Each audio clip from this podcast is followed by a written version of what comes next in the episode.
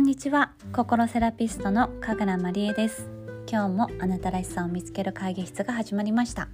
この番組では日々の中であなたと一緒に共有したいことを毎週金曜日放送している番組です。自分が自分の最大の味方である、そう思えると日々がぐっと彩りますよ。そんな今日のお話のテーマは、まずは自分の花を咲かせようです。結論からお伝えします。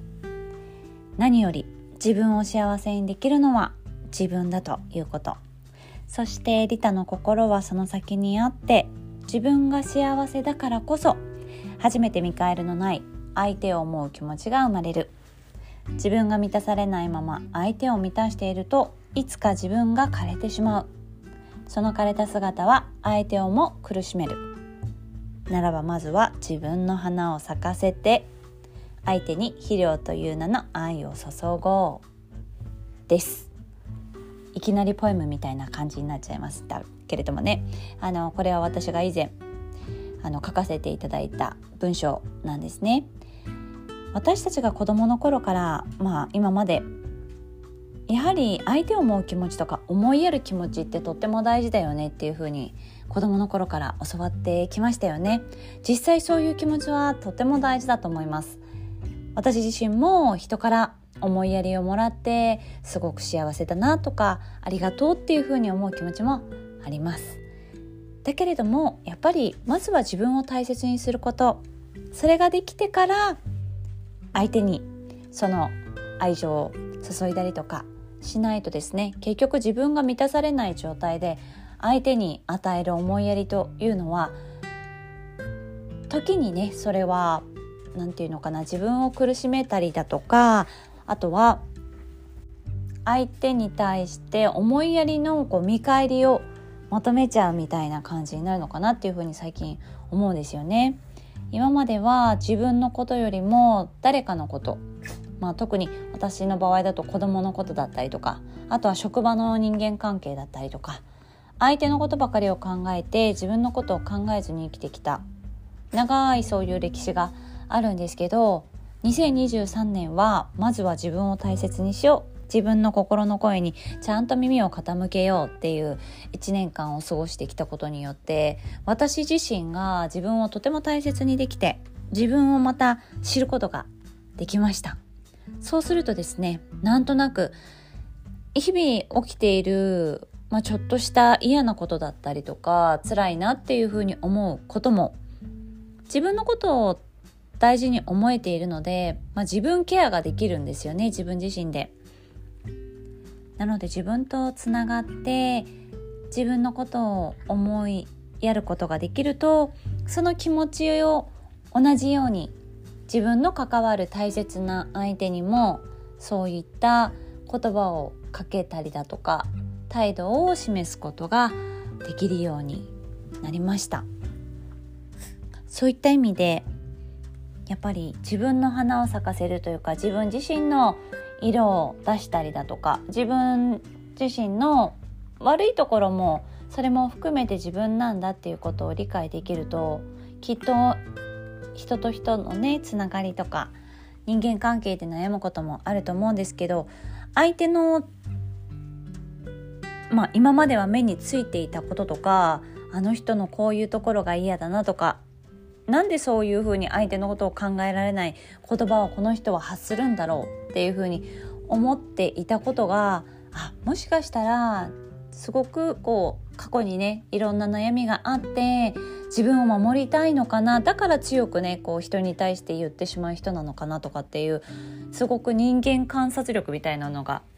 つきました。自分とつながることでそういう相手の行動だったりとか言動にいちいち反応することなく、それはなぜなのかなとか、どうしてなのかなっていう風に考えるようになっている自分がね、今にせんにじゅうさんねんじゅうにがつになって、えー、今存在しています。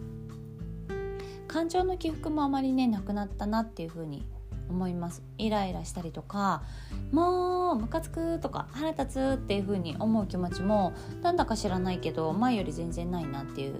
それはなんでなのかなって思うと、多分自分で自分のことをとっても大切にできているので、誰かに幸せにしてもらおうっていう気持ちがそもそもないんですよね。そうなるとやっぱり心の声にいつも自分自身が耳を傾けていて、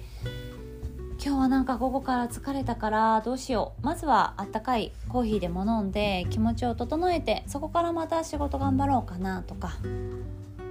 ちょっとねじゅっぷんでもじゅうごふんでもいいからソファーで仮眠をして、そこからまた、えー、動いてみようかなっていう感じで、無理をしない自分がいます。もちろんね、こう集中して一生懸命お仕事するっていう、そういうキャリアウーマン的なものにずっと憧れてきた自分っていうのがあるんですね。だからなんだろう、バリバリ働くイコールできた女というか、かっこいい女性っていうものをすごく想像してたんですけど、自分とつながることでなんかそこまで頑張んなくてもいいかなというか、もう十分自分って頑張ってるなっていう風に自分のことを認めてあげられると、なんだかすごく気持ちが楽になりました。にせんにじゅうさんねんはそういった意味で本当に忘れられないいちねんとなりました。そして改めて最近私が思ったことっていうのがもう一つあります。それは思っていたよりも自分はすごく満たされているということなんですね。具体的にお話しすると、やっぱり生活をしていく中でお金が必要だなとか、自由な時間が欲しいなとか、あとはお金の余裕、余裕があったらいいなとか、時間の余裕があってのんびりね過ごしたいなとかっていう風に思ったりもするんですけど、実は結構それって叶ってるよねっていうことなんですね。例えばですけど、毎日温かいお部屋でご飯が食べれて、毎日お風呂に入って体の汚れを落とすことができて、あったかいお布団に入って朝までぐっすり眠れること、こういう当たり前だと思っているけど、実は当たり前じゃないじゃないですか。やっぱりちゃんと家賃が払えて、光熱費が払えて、食費が払える、それだけの生活をするお金は自分はちゃんと持ってるんだなって思ったんですよね。もちろん月収ひゃくまんとか年収せんまんとか目標はあります。別にそのブランド物が欲しいとか高級な車に乗りたいとかそういうことではないんですけど、お金の心配をしたくないっていうのがまず一番なのと、やっぱり子どもたちがこれから大学に進学したり、例えば車の免許を取りますって言った時に、お金がないからその未来を選択できないとか、ちょっと我慢してもらうっていうのが自分の中で嫌だなっていうふうに思うので、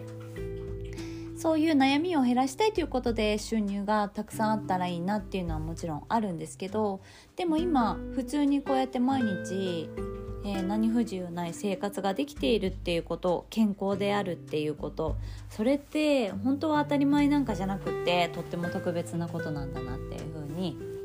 思いました。多くを求めるのももちろん目標になったりだとか、頑張る原動力にもなると思うんですけど、そうではなくて、今こうやって毎日を普通に当たり前に生活していることのかけがえのない時間だっていうことに改めて思うことがあって、そう思うと